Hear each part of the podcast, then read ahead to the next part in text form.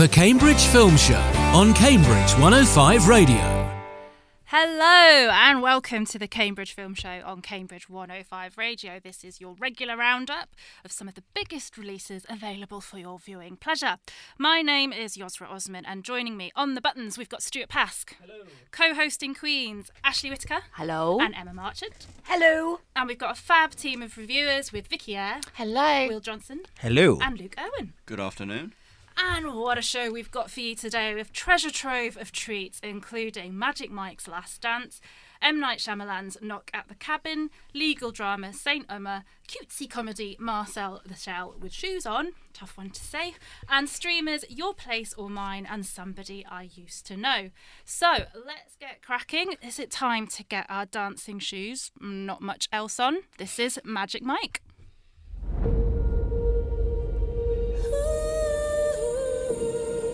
What did you want before Miami?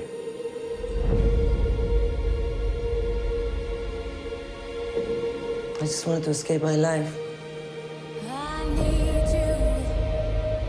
Do you like bartending? It's not really what I do. What is it that you really do? But then you came along and gave me this unexpected, magical moment that made me remember who I really was. Trailer for Magic Mike's Last Dance. That's the, this is the third outing from Steven Soderbergh with Channing Tatum as the titular Magic Mike, who has to get his shoes on, dancing shoes, as I said earlier, on once again after being a little bit down on his luck.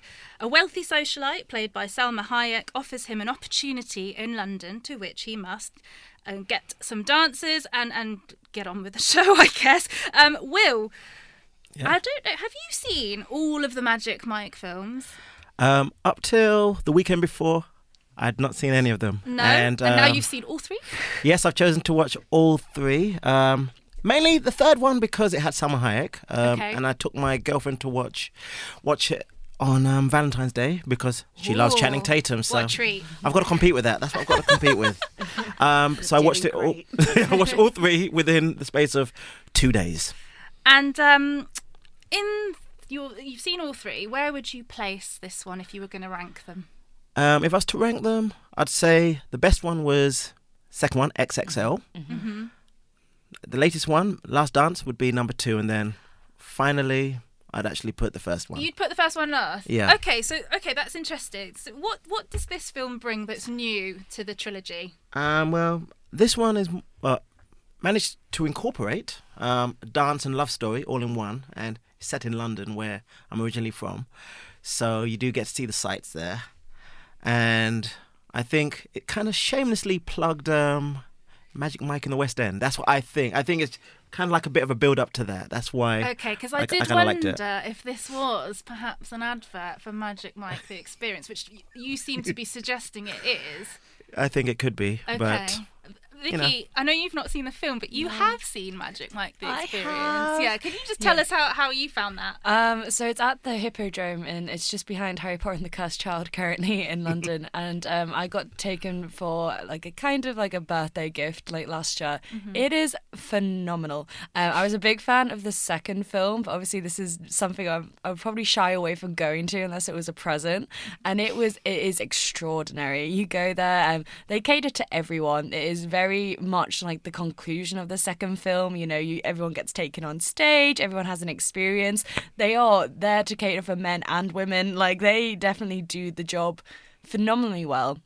Um, honestly, I think obviously if this is an advert, I know a lot of my friends are going to watch the experience because of this film, and Okay. it is now like is booked, is booked and busy currently, Okay. and I'm just very excited because it is is just something that on the West End you wouldn't experience, like you wouldn't get to see otherwise, and Yeah. it is is it's tasteful and um, and and such a good night out. But I always found the Magic Mike films, and I'm a big fan of the first two. I've Yeah. not seen the third one yet, but I always found them quite tasteful, Yeah. considering what you know what they're about, and I really, really enjoy them. And I suppose, Will, if you're going to go in and watch Magic Mike's Last Dance, there are certain things that you would expect having seen the first couple of films. So really, this is just something that is catering to the kind of audience that would have liked the first two. Yes, that's true. But then I think guys will enjoy it because it shows the brings out the human side of Channing Tatum, Channing Tatum, and I think he was just made for this role. It's Yeah. you know you just you can't see anybody else actually doing that. Yeah, and let's just give a, a little nod to, to Salma Hayek, who you are a big fan of, but she's Oh, here yes. playing as well. The socialite who kind of brings um, Channing Tatum to London. yeah. um, and, and how did you find her performance in that? Well, well, during most movies that I've actually seen, she's normally the, you know, the strong character.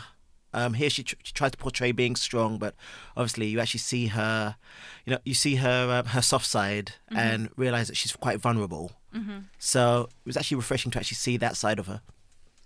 Can we just have a big? I haven't seen. I've seen the first two, but can we just say how great it is that Salma Hayek at 56 is playing Channing Tatum's love interest at 42, and we should have more of that Yeah. in Oh, Hollywood yes. Can films. definitely say After that. we moaned a lot about Shotgun Wedding last week with the delightful Jennifer Coolidge being cast as Jennifer, a great film, but being cast as Jennifer Lopez's mother, I just think I'm all for that. I mean, I know Salma Hayek is gloriously genetically blessed, but yeah, good for you, Hollywood. Good for you, Steven Soderbergh. Good for you. Yeah, and, and I would say, I mean, uh, one of the questions I was going to ask, Will, is how, how it does with, because, you know, you get the, the dancing and there's all that, but actually you've also got a love story here as well. And is that developed well enough to, to for the film? It does. Well, the way it ends, definitely. Um, and Salma Hayek at the age of 50 odd, still brilliant. Love, lo- I've loved her since the days of um, Desperado in the 90s. So, what can I say? Okay, and final question. Do you think, having seen this, that there might be room for one more Magic Mike film, or is this a kind of fitting end to the trilogy? I think it's a fitting end because I think end it end it this way, and just keep it as it is because another one would just be overkill. And I think XXL and this one has actually done well for the promotion of the London Hippodrome show. So keep it as it is, and so be it. Okay, fabulous. That is Magic Mike's Last Dance. Seemed to go down well with the lovely Will. if you want to see that, it is a certificate 15 and it is showing um, at cinemas across Cambridgeshire. Ash, over to you. Well, We're going to be treated to many, many notes on this very, very dark film next. Let's have a listen to the trailer for Saint Omer.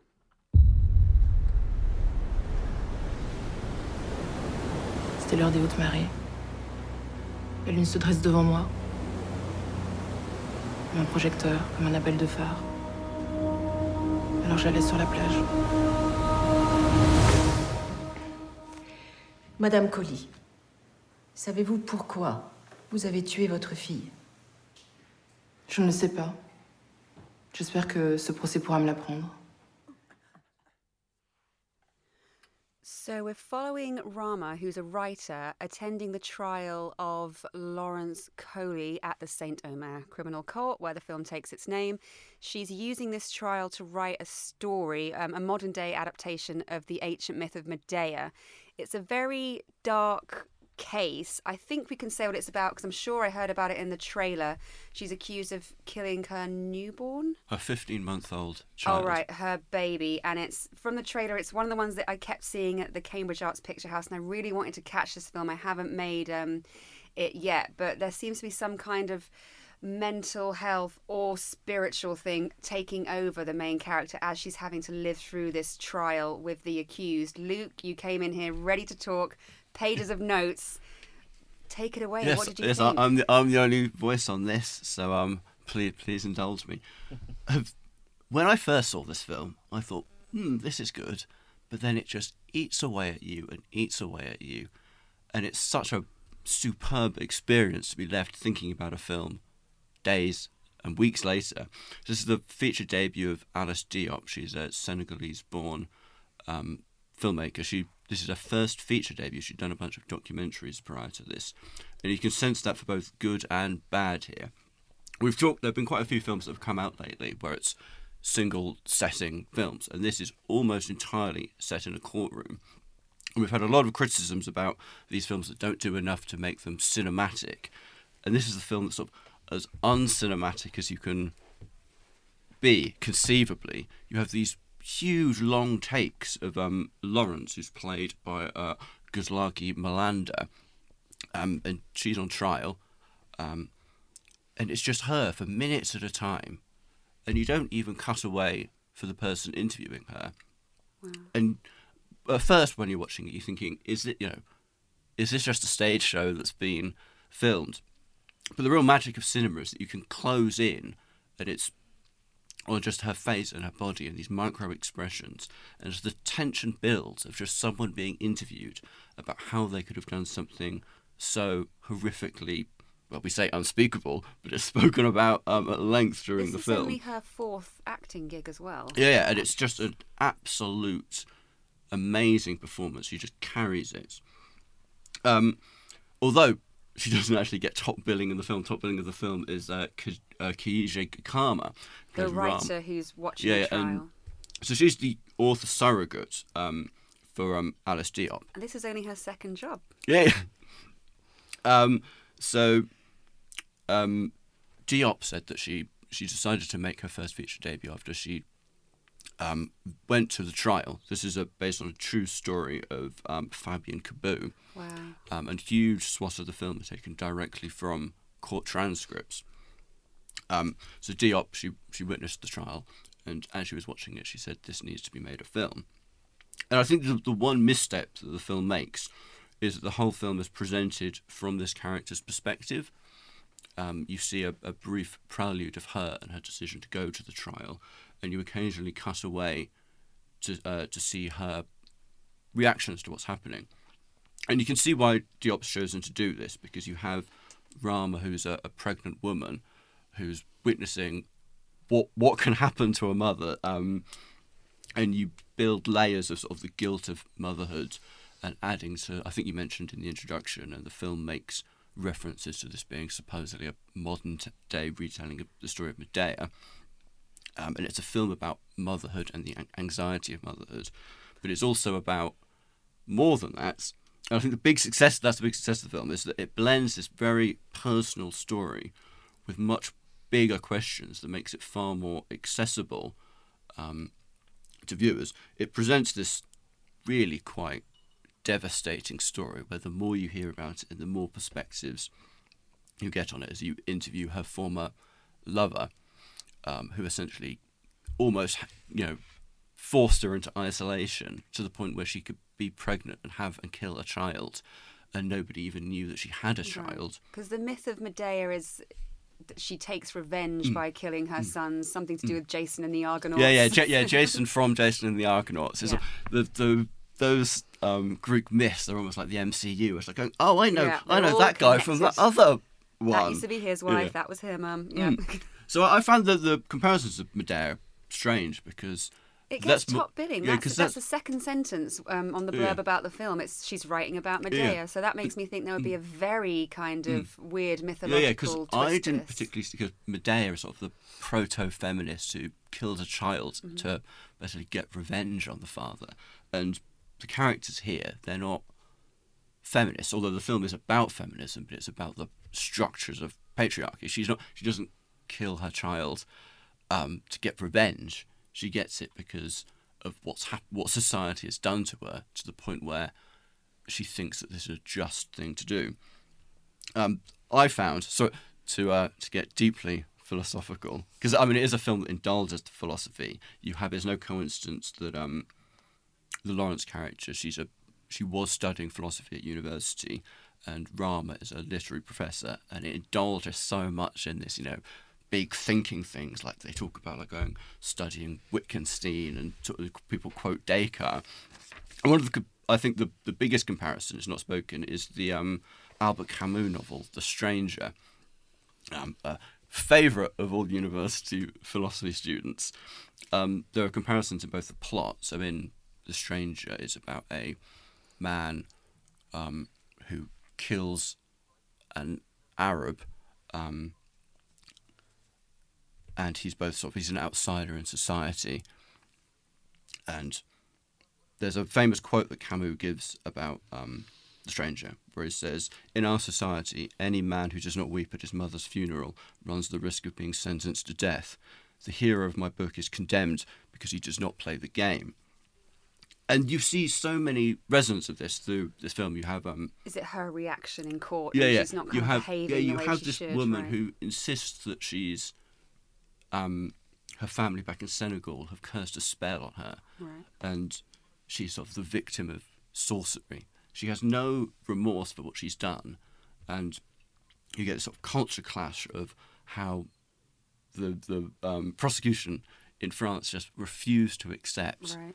um, that sorcery is some legitimate thing, and they just see her as someone who's refusing to play. She doesn't um, doesn't seem to be remorseful, and they just don't understand why she's not playing the game, why she doesn't cry, why she doesn't say "I'm sorry." She just insists, "I'm a victim of this scenario," and it That makes me think. No, I was just going to say that makes me think. Does anyone remember, you know, the, the case in Australia where um, Lindy Chamberlain, famously played by Meryl Streep, and a dingo had stolen her, Mm. and she was com- because she as well had a Mm. terrible attitude in court, and so no one believed her. Everyone thought she'd actually killed her own child, and then she was. Proven correct when Yes. actually a dingo did attack another Yes. child later on. Yeah. It was, a, she, you know, yeah, she was made. She was made a joke. She Yeah. was the butt of Oh, it was jokes. I remember, there were jokes in Seinfeld, like making fun of her and People going, "Oh, maybe." never ever believed her. And imagine how terrible Mm. that would be that your child Yeah. was killed. And, and so it sounds like a similar thing. It's these levels of motherhood, isn't it? And how we're meant to react to that. Mm. And I think what the real the the film the thing that elevates this film to another level isn't just what's being presented, but the, the additional layer of storytelling, which is what what leaves you thinking is this is a film about both legal guilt and moral guilt. And the film doesn't it doesn't say it doesn't come down one way or the other, but it's it leaves you thinking, um, and by the end of the film, it will just dig down at you and you will think about it and it's just incredible filmmaking So, without any spoilers, does it just do that? Is there any kind of explosive twist towards the end, or is it just grinding you through this court case and that's the whole thing? yeah don't expect some impassioned um you know some summary from the prosecutor or some Okay. last minute witness it is it's a it's a thinking film and it's a film about ideas Excellent. Well, that's Saint Omer. That is a certificate 12A. It's showing only at the Cambridge Arts Picture House locally, and that's sporadically. So catch it as soon as you can before it leaves. Um, I think we're going to do another host switch because it's award season and we can't handle it all by ourselves. Um, we're going to hand over to Yozzy, who's going to be talking about Marcel the Shell with adorable shoes on. All right, so I'm making like a little documentary. Oh, it's like It's a like- movie, but nobody has any lines and nobody even knows what it is while they're making it. Mm. No? Tell me about what's life like. It's pretty much common knowledge that it takes at least 20 shells to have a community. My cousin fell asleep in a pocket, and that's why I don't like the saying everything comes out of the wash. Because sometimes it doesn't, or sometimes it does, and they're just like a completely different person. So it's actually only two of us now myself and my grandmother, Nana Connie. We like to watch 60 Minutes because Lesley Stahl is fearless. Nana, make the noise. Okay, so from that trailer, this this story, Marcel the shell with shoes on, is about Marcel, a one-inch shell who has cute little shoes and lives with his grandmother Connie in an Airbnb. The two are quite lonely after the disappearance of their family and their neighbours until one of the Airbnb guests, Airbnb guests discovers them and decides to make a short film. With newfound fame and adoring fans, our little shell Marcel has to balance big dreams and new dangers. Um, Vicky, this film, it's had quite rapturous praise and people are really loving it. Um, and actually, when I first realised we were doing this on the show and I saw the trailer, I thought, oh, this could get quite annoying quite quickly. I didn't find it annoying. How did you find it? Um, the preview trailers, I thought I was like, oh, maybe I won't actually enjoy this because this has been out in the US for quite some time, almost two years. Um, it has just come to the UK, and obviously it's getting its Oscar nomination this year, but it has been quite delayed for us to get to it. And after I saw the trailers, I was like, maybe just hearing the voice, I also thought the same. I thought maybe it won't be um, as enjoyable as I want it to be, but um, that's because it doesn't feature the lovely characters um, surrounding Marcel. Obviously, this is such a Marcel show, but um, I really enjoyed the relationship between Marcel and his grandmother Connie, um, p- um, who's voiced by Isabel Isabella Rossellini. Um, I love everything that she is in, and this is just another addition to that. Um, it is. It's not annoying in the slightest. It's actually quite slow. It's very comforting. It it puts you in a safe space. There's so many tender, emotional quips and speeches throughout, and um, I like I'm like yours. I cry quite easily, and I was in floods. I was in floods on the train. What um, basically just thinking about um, just how how the kind of um, mortality of like being alone and not wanting anything to change, but knowing you can't go on as you are, and it's just a really tender portrait, and I really liked it. Yeah, and, and no surprise, Vicky, I also was in tears watching this film. I don't think anyone would be surprised by that. Um, Emma, I mean, there's quite a lot to, to unpick with what Vicky's talking about there, but let's focus a little bit on Marcel, who was voiced by Jenny Slate. Yes, and this is, from what I understand, this was a YouTube sensation from several years ago. She was married to Dean Fleischer Camp, who kind of plays Dean, the documentary Mm. maker, and they were married at the time, and they made a sort of series of shorts for YouTube, and it became quite the sensation of Marcel. And it's voiced by Jenny Slate, who did great voice work as the original Missy in Big Mouth. She's also on Bob's Burgers, I think. She really is such a talented voice actress, and so the charm.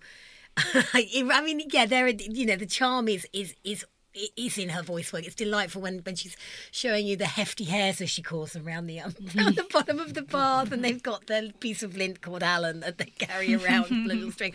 So she is, you know, it, it, it's with this kind of childlike or shell-like view, if you like, of the world. But I think it's not just. And I was also I was with Vicky as well. I was so happy to hear Isabella Rossellini. I was really Mm. surprised. It kind of came out of nowhere, and then you know, as a compared voice, it's delightful. But also, let's not um, underplay the gorgeous animation in this. The way you know the the, the the the Airbnb, the shooting of the garden outside the Airbnb, all these sort of knickknacks they've put together to make things work for them, to shape the oranges and to the tiny little bits of pasta that, that they. It's just, I mean, it it maybe for me was drawn a little thin over an hour and a half. Like it's a pre- you know the the, the storyline, it could have it, it, it got a, it was a little it was very sort of it's so whimsical that it, it could give you toothache if that's not your vibe. But if it is, then I think you'd really it, it, it, it is it's charming. It's got a lot to say, like you've both said, about family and loneliness and separation and yeah, mortality.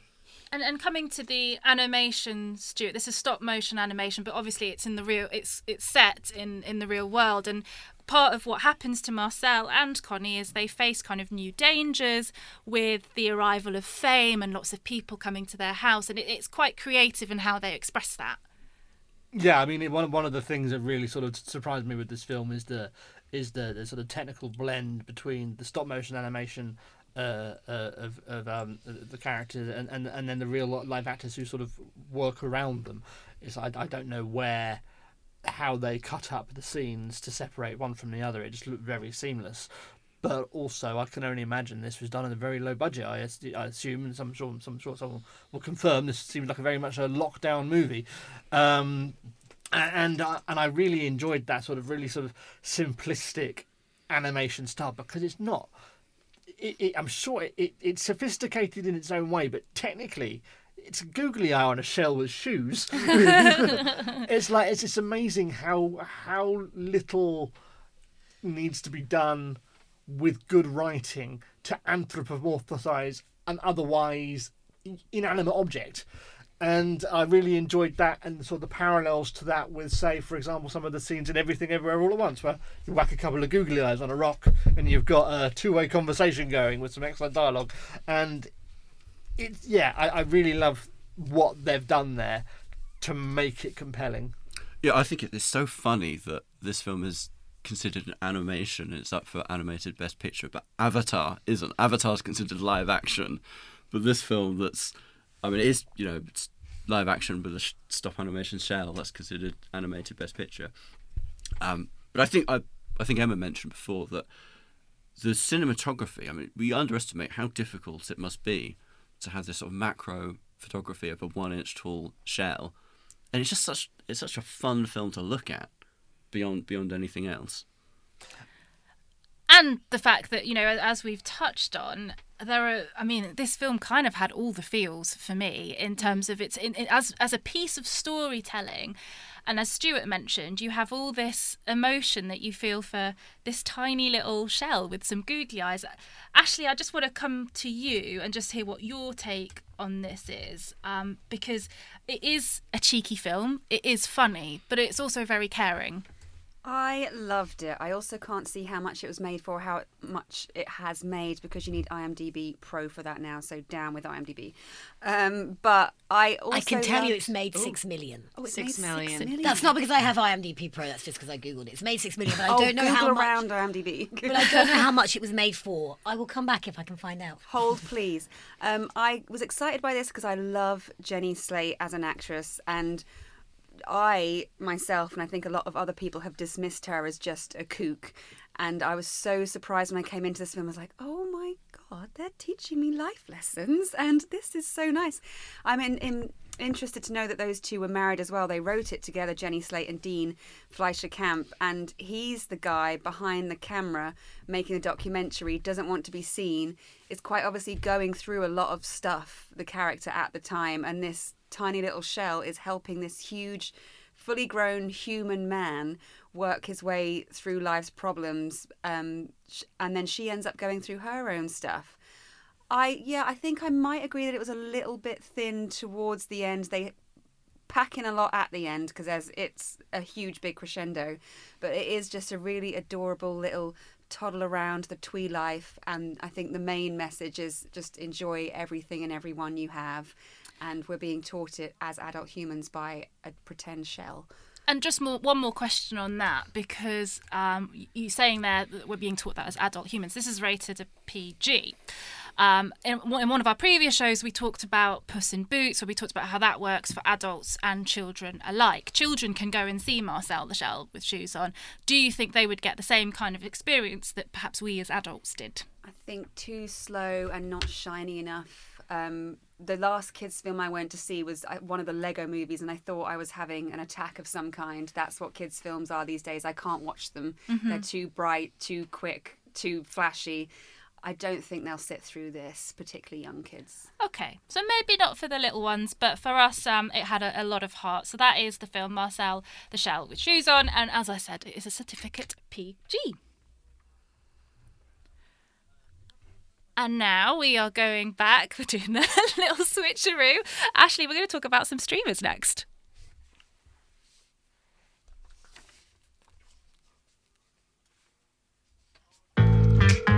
Hey, Debbie. Happy birthday, Peter. 20 years of friendship. Can you believe it? How do you still speak to me? Do you remember the first night we met?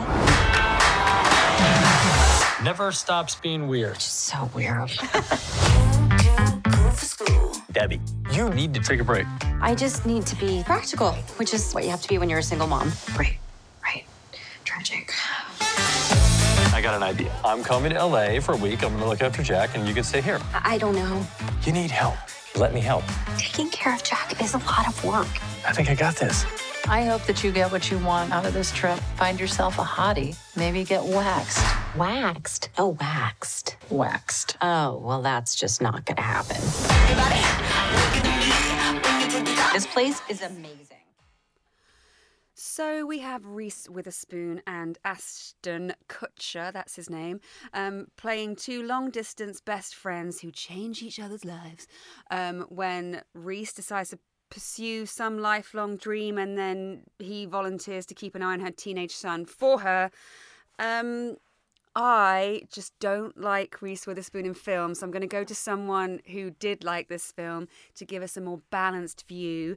Vicky, was it was she all right? Well, Ash, I think you're gonna like what I'm about to say, and that I'm a massive fan of the Hallmark Channel, and I love Yes. Hallmark films, As and this is is a big, you know, it's it's it's like a Hallmark film. It is completely taking you out of your own life and your own perspective, and you're watching two characters that have incredibly well furnished apartments, and you know they live in these incredible houses, and I just had a really good time um, watching this. Um, it was entertaining. Um, it's in by no, it's it's not a great film at all. Um, it's They're not it's supposed to be Hallmark films. Exactly. One star films, Yeah. five star experiences. exactly that is how I would describe this only with you know a massive big budget cast. And um so i think obviously we haven't seen reese witherspoon um do kind of blockbustery films in a while. Um this is i think she's settling into this role of um she's now obviously an, a great production company runner of hello sunshine. And um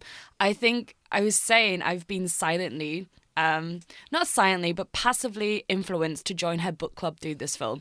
Um, this her, she has her own book club and she uses this to bring about um, films for her own production company that feature women and you know are made by women, and then that brings things to the big screen, which we have seen with whether uh, Crawdad and what's coming out of Daisy Jones and the Six. But this film kind of just shows you about her good book taste. It's all she goes on about throughout the whole thing. She's incredibly well read throughout is all of a this. film about Reese Witherspoon playing a character that's a bit like Reese Witherspoon. Exactly. Ugh. Oh, it is. It's exactly that. And then you've got Ashton Kutcher as a delight on the side, um, but as well as Jesse Williams. That's how I'm describing them as delights on the side um, to this. Um, and as same as uh, Tig Notaro, who was like the funny, sarcastic best friend. It is a good streamer watch, and like Emma said, it is a good have a glass of wine in the bath watch, and oh I will stand up for it because of that.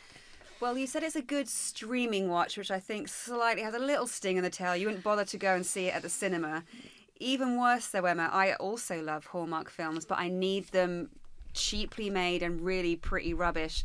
Does that kind of feel and genre translate to a big budget, big cast film, or does it just feel a bit cheap? I'm sorry, Vicky. I have to. I have to also inform you that I said I was watching in a bath with wine, but I said I'd need a bath of wine to have got through this film.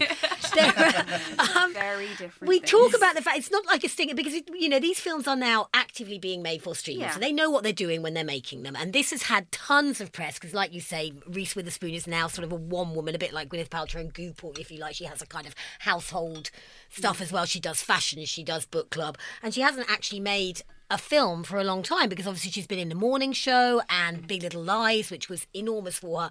And does Reese Witherspoon ever play a part that's not Reese Witherspoon? Her range is not remarkable, let's face it. Mm. And that used to work maybe when she was kind of younger and bossy mm, in The great films like Blonde. Election and Legally Blonde. Now, I honestly, the first half of this film, she and Ashton Kutcher are. Ashton Kutcher's based in L- is in, New York, and she's in LA. And for some spurious reasons, they have to swap over because she's such an amazing talent. Obviously, she's going to do some course that apparently she can do in LA. She has to do it in New York, and then he at the last minute is like, "Oh, I'll come and look after your your son," because she is also a, a sort of helicopter parenting single mother as well, on top of everything else, and the type A. and blah. Anyway, um, to cut a long story, I hated this film, but it meant that the fir- I mean, I actively hated it.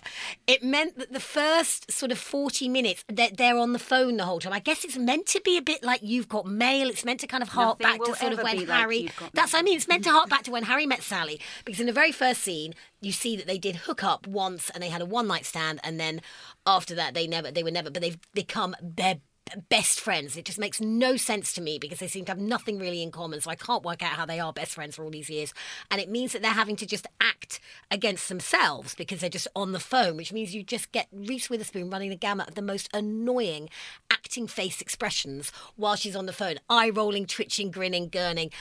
I, I can't tell you. I just, it just really, this film really upset me.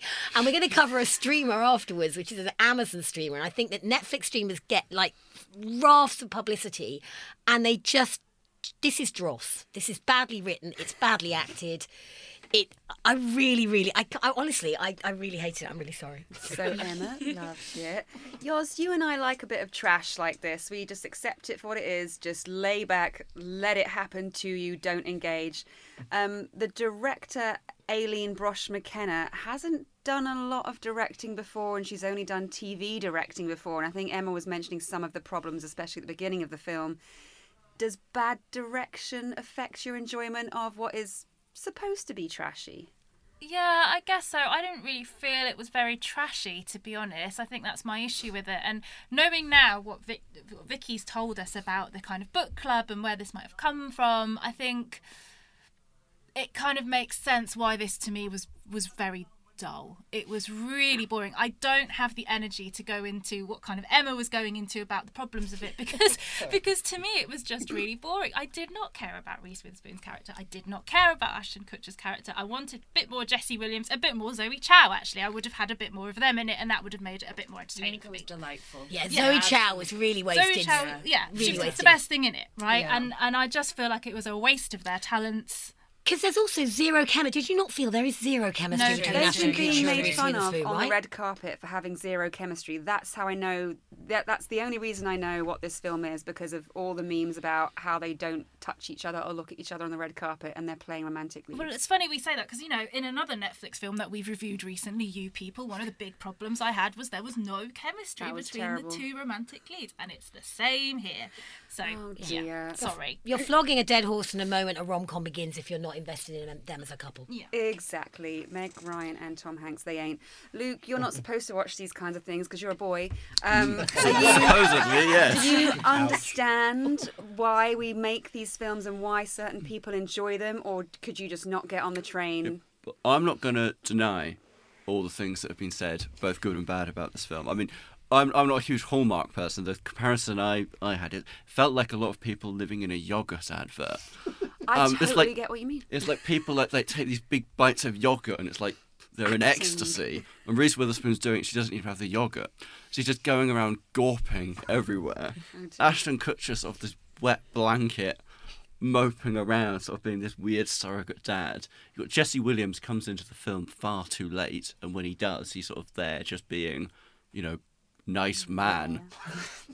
Like, Nice I'm man nice. I'm nice man who'll do this nice thing for you. Despite all that, it made me laugh. Um, there were there were some moments that got to me, and I felt a bit dirty laughing at it. Um, so you, That's you exactly, see, you get it. You're on the Hmm. train. well, you've mentioned um, Zoe Chao, who had this wonderful, um, a few wonderful lines. You had Rachel Bloom um, pops up in this, you know, really overacting, but in a delightful way. You have um, Steve Zahn, who I saw a couple of years ago in a Christmas film called Eight Bit Christmas, which was one of my favourite films of that year. another, another very guilty pleasure. And then also Tig Notaro. Um, Amazing. who I think people will know. she sort of came in as like the emergency replacement for Army of the Dead and was the Mm. only good Yeah. thing in that film. I agree. Um, and when, when she, I was like going, oh, thank goodness, when she pops up, we're going to get a laugh here. Um, yeah, it's not a good film, but It's it had, supposed yeah, to be, is it? Yeah, but it made me laugh. So Oh well, that's your place or mine. Feels like it's probably a 15ish. No one cares. It's on it's on Netflix if you fancy doing that to yourself. Um we're going to have another look at a streamer that I think everyone enjoyed a bit more. Here's a little listen to somebody I used to know.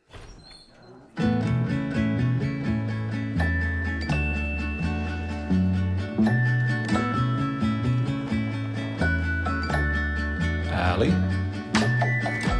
Sean! Oh my god! what are you doing here? You know, I'm just visiting my old haunts on the off chance I might run into an ex from 10 years ago. How many have you run into so far? There she is.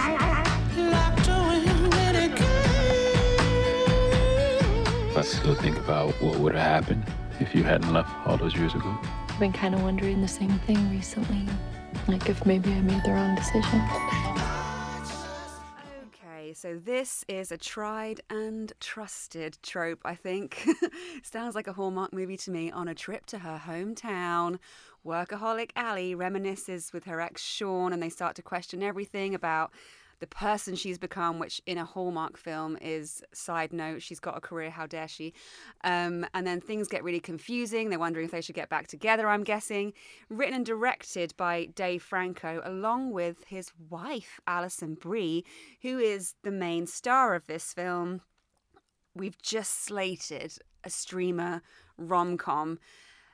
Who hands up? Who loved this? I'll come to you first. N- oh, oh, oh! I liked it a lot. We I only have one lot. half hand up. This looks so much better than the other one in every way. What But was it wrong with this? It Oh, is much, much better. I've, honestly, I rarely come on and, ju- and just absolutely harangue a film like I just did with Your Place or Mine for being as lazy as it was. No, this is in terms of streamers, and again, it's fine. This is made to be on streamers. That's not a diss to it at all. This isn't made. This wasn't designed to go into cinemas, and it wouldn't. It wouldn't probably. But as a streaming choice, it is sharper. It is clearer. There is actual chemistry. I felt between Alison Brie, um, yeah, Alison Brie, and and and and um, the guy who's Jay Ellis. Yeah, her ex, her ex boyfriend.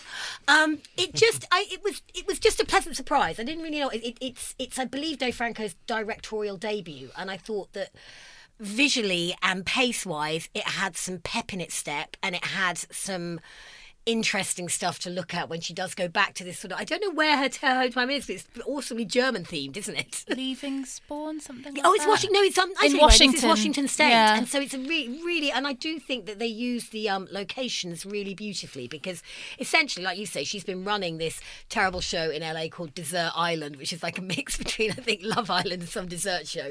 It's been cancelled. No one knows it, so she goes back home, and like you say, in the Hallmark way, she she comes across her ex boyfriend who is still there living next door to his parents, charm. built a beautiful house him, but has got himself engaged to a younger, um, a younger girl. Kiersey Clemens. Yeah, and she, and, and so Alison Brie kind of Alison Brie's character is beginning to think, oh, maybe what did I miss out on? But it's a little bit less sort of formulaic than that, and a little bit more sort of just about again lifestyle choices and maybe being a little bit confused in your sort of early to mid thirties and, and and thinking about where where you want to head to from there. But I thought it was really charmingly done with some laughs. And like I said, a really attract and some really attractive scenery. So that sounds. You said it was charmingly done. Yossi, we watch a lot of Hallmark rubbish. Yeah. And this, um, these kind of tropes are problematic in the Hallmark universe Yeah. because they're basically a conservative vehicle to convince women you need to give up your career, you need to move home, Yeah. have a family. You should have never left that town. Um, does this work better for you in that way? Is it giving the message in a more positive way? I think so. I, and in the first 20 minutes, I really wasn't sure because, as you said in the synopsis, I mean, at first I thought, gosh, is this a Christmas film? Because it just seemed like many of the Christmas films that I've watched with these Sounds amazing. But it- it's not. Um, and I I really wasn't sure. I love Alison Brie. I really like Jay Ellis for things like Insecure. So I was like, I'm gonna I'm gonna watch this. I'm gonna give it a go. And I'm really glad I did because, as Emma said, it's not very formulaic. It, it there are different perspectives and i think what one of the things i was worried about is obviously sean is with cassidy who's played by kiersey clemens and i thought oh gosh is alison just going to come in and destroy this relationship and cassidy's going to be presented as the other woman? And that's not in the end how it works. They kind of flesh out all of the characters so you get different opinions from all of them. And um, yeah i really enjoyed it. I think it was very charming. And i just want to add actually it was really great to see danny pudi in this and have uh, annie and abed from community together in a film that was really nice Nice. Uh, Luke, you're not supposed to watch this either. Yeah. It's a I'm- I'm being Hallmarky very- very- streamer rom-com. Yeah, I'm being very poorly behaved today, aren't I? Well, no, you've done loads of homework. Well done. What? I think Luke secretly loves the Hallmark I'm Star streamer. Yeah, and, You- I- and I, and I enjoyed this film as well. Good. Um, so this is actually Dave Franco's second film. So it's his Oh, sorry. directorial debut. He made a film called The Rental, which is a horror mystery, um, two or three years ago, which also starred Alison Brie, um, and it, it wasn't very good. Um, but they've decided to sort of go back onto because they're both comedic figures, um, and they've both gone back to familiar ground here. And it's so nice to see Alison Brie in a good film um, because she's a, a real heavyweight of TV. I She's really, been yeah, she's really great, but yeah, she's she's not a big big star. because she? if you look at like they do lists of like the 30 greatest TV shows of, of all time, so Alison Brie's there all over the place. She was in Mad Men, uh, she was in Community, she was in BoJack Horseman. She's great in Glow. Yeah, and she's she's brilliant Glow. in Glow. Which- Glow, Yeah. yes. But she's you know she's tried to break into film and not really. She was in um Scream Four a couple of years ago as like just in a minor supporting role, and finally you've got a film now. She's co-written it with her husband, and it's a real star vehicle for her, and it's just such.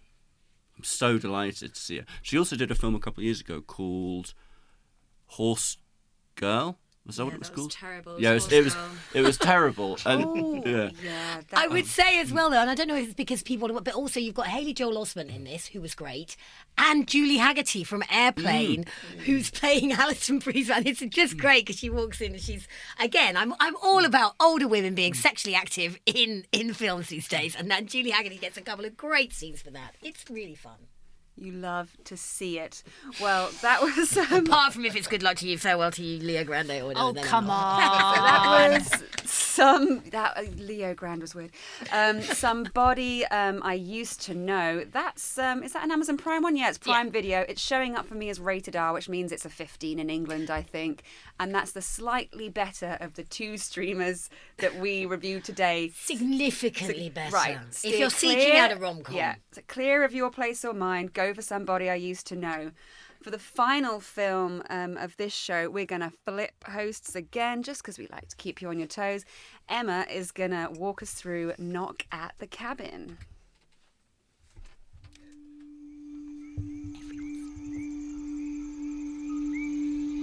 Hi there. Can I talk to you for a little bit? You have to come inside right now. There were four of them. What did we say? You shouldn't make things up when we're talking about. Can you open the door, please? They're breaking in! I got you, baby.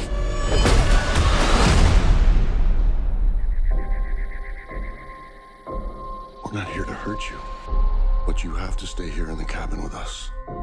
Families throughout history have been chosen to make this decision. Your family must choose to willingly sacrifice one of the three of you to prevent the apocalypse. We're not sacrificing anyone. For every no you give us, hundreds of thousands of people are going to Follow up to the, I think, underwhelming in terms of box office, although I, for one, greatly enjoyed it, and that was Old, his last feature. Um, feature feature film. So he's back with this apocalyptic thriller slash mystery. Eric and Andrew and their daughter Wen seem to have picked the most luxe of remote getaways for some quality R and R, a gorgeous cabin in the woods. But then four strangers, led by Dave Bautista as Leonard, come knocking with some intense-looking weaponry and a stark choice. The family must pick one of them to be sacrificed, or the apocalypse is going to arrive. Will, I mean that premise just sounds ridiculous. Is this ridiculous or is it It- scary?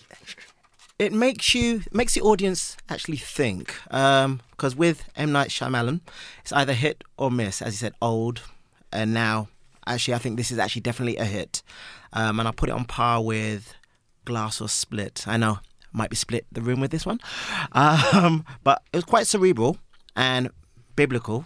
As I said, um, there were plagues, there were other things that biblical as well, um, and but I spent about five minutes of my time just wondering what was happening with Dave Bautista's wrinkly skull. Seriously. Um, but once I got over that, um, I actually quite enjoyed, enjoyed the movie. Um, there's issues to do with homophobia. Um, it crops up a few times with um, main characters actually um, pushing towards this. And as it's a, just a generally feel good film right at the end once you actually get into it. And it's all about making a choice of being selfish or will you actually help others out? Um, but there's an end credit at the end. Don't stay for it. It's rubbish. Oh, I missed that. I didn't know that. Ash, obviously, when you go into an M Night Shyamalan film, you you know, ever since The Sixth Sense, it's always it's always about the twist. I mean, maybe less so in, in some of his work than others. Were you going in expecting the twist, and did you get the twist? I wrote one note for this film as well, and it was this is not a Shyamalan twist, and I was very disappointed because I'm actually a fan of his, even though he's kind of he's jumped the shark. He knows the kind of films he makes. Everyone just goes to see a Shyamalan film. It doesn't necessarily need to be good. It just needs to be one of his. And this wasn't one of his. I really like the big, stupid wow at the end, but this film can go one of two ways, and it went the second way I thought it was going to go. Vicky, are you in general a Shyamalan fan? Um, I'm okay. I'm partial. so where did this fit? Have you seen? I mean, have you seen all his? I've, have you I've, seen I've seen the films. I've seen the films. Um, I obviously I've just came out of other films a bit. Me, I haven't seen Old, but I'm normally I came out of Split. I loved saying- Old, by the way. I'm just going to throw that out there. Seek Old out. Um, I came out of Split thinking, you know, it was it was a good film, but um, I haven't, I don't have any expectations for him. As people seem to hold him in high regards ever since his, you know, his debut. But um, I really enjoyed this film, and I don't know if it's because it's against what Ashley's saying, is that this is not a Shyamalan film. But I, I, I know it's Marmite between a lot of the people that have viewed it, but I just had a very I wouldn't say a good time, but I was, you know, I was interested. It was quite an intense environment. I stayed with it. Whatever it was giving, I just took with me. And I thought And if we're going to talk about chemistry, the two main characters in the film had incredible chemistry and love. And I really did believe that whole family dynamic that this was a excruciating decision for them, that they couldn't choose who they wanted, who they were going to like let go. That was going to be my next question. I was going to say, I haven't seen this yet. Um, Luke, I'll come to you because I know you have. Obviously, I haven't seen this, but obviously it, it reads a little. There's a sort of Sophie's choice here at the beginning. I mean, this is dramatic. This is this is high stakes dramatic stuff. The cast, the, the guys who the, the, the, the couple of Eric and Andrew, Jonathan Groff, who I really like first from Glee and, and from Mm. other. He's a great, you know, a wonderful musical star. Um, and Ben Aldridge, who I must admit I don't know and then in in in our in our cre- in our scary foursome, we have obviously Dave Bautista, like we said, doing some serious dramatic work, and Nikki Amuka-Bird, who was in Old, again great film, Mm. and Rupert Grint back from. Back you know- from the shadows. Yeah, yeah. Well, Yeah. back from his, maybe back from his ice cream van. Yeah. Um, and I don't. And the last It's is it Abby Abby Quinn. Quinn. Yeah. Abby Quinn's the last So horseman. These guys in this very um sort of like you say, it's this very dark theme as it is, do they all have the dramatic chops to carry it? I think that was the big question coming into this film about Dave Bautista, who was unhappy about basically being a comic relief in films, being being the lead here, and he's given these huge, long exposition bits of dialogue, and I think I think they they do all all right. I mean, it's not dramatic, is it? It's thriller, so Mm. there, there's no real heavy emoting. It's a lot of repeating. You've got to kill one of these people. Um, but it's people have criticised this film for not being Shyamalan, but I think it. I mean, it has some of just because it doesn't have a twist. I think the man knows how to direct attention, and we get that again. If you liked his previous films, I think you will like this one. We have this single location, and it's just framed so wonderfully. You've got six, basically six people in a room. I mean, there's just not an ounce of fat in there. It gets in, does the job, gets out again, um, and it's tense. Um, I think it's a lot less um, sophisticated than perhaps it gives itself credit for.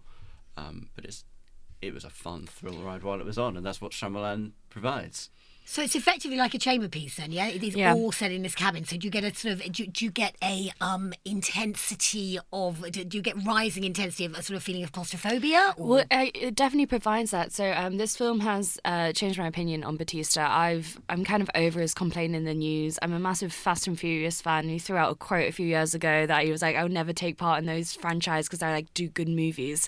And since then, I've never been a good fan of his. But this has changed my mind. I think he does a very good job of being Leonard, and his pure position makes like his size makes the cabin much smaller than what it is because he's such a looming presence in this. He literally fills up the void. And then you have the tv with the news that obviously um the thing is that these are the four horsemen the four horsemen of the apocalypse of the end of the world. And um he is a guidance and he is going through this showing like the stage by stage footage of the devastations they are causing as each one of them you know ends and like the travesties that are happening and just the kind of intensity of that um, as well as this just high pressure environment. The cabin is about this size in my mind. I am overwhelmed with it all. That was a very visual cue there. Tiny. it is a very good performance from Dave Bautista, but I have a problem with him and anyone else who comes from the WWE world because I know Yeah. them so well from that, and I just can never take them seriously. And more than his forehead or whatever's wrong with his head, whoever said that, it was so distracting for me, and I think that's a big reason why I just didn't plug in from the beginning, Mm. and I couldn't get there. I mean, they do say because he's supposedly a second grade school teacher, but they go, "Oh, he teaches gym." It's like as Mm. if that. They go, "Okay, yeah, I can buy that just about." But in general, then, I think we're all saying, has anyone got any final words to say on this? Everyone's saying, you know, like you say, M. Night Shyamalan is one of our most consistently mm. successful directors, you know, in the genre. I mean, Sixth Sense is, what, 20, 20 odd years old oh, now? and he's, you know, they, he mm. keeps Yeah. getting box office, even though people complain. So there's obviously, he's obviously, he's obviously doing something right, and you would all agree, yeah? I watched this on Valentine's Day and the whole theatre was full. Everyone's there for a good time. So I think he still is definitely pulling in the numbers and this is a good addition to his his films. A good time, not a long time, nice economic running time, which we love. Right, thank you everybody for this extra show. It has been a bit of a winner. We are going to be back with our regular scheduled show on the 4th of March, where the films will include Cocaine Bear, Broker, What's Love Got to Do with It, and Joyland, and probably some others that we will throw up. Uh, and Creed three, of course. Episode it was five down. No, that's massive. That's Michael B. Jordan, obviously, and is he not directing that as well? I feel like yeah. So Jonathan Michael Majors. B. and Jonathan, so Yes. Jonathan Majors, Michael B. Jordan, Creed three. It's all going to be here on the fourth of March. Thank you very much for tuning in. Thank you very much to our wonderful team here in the studio. Goodbye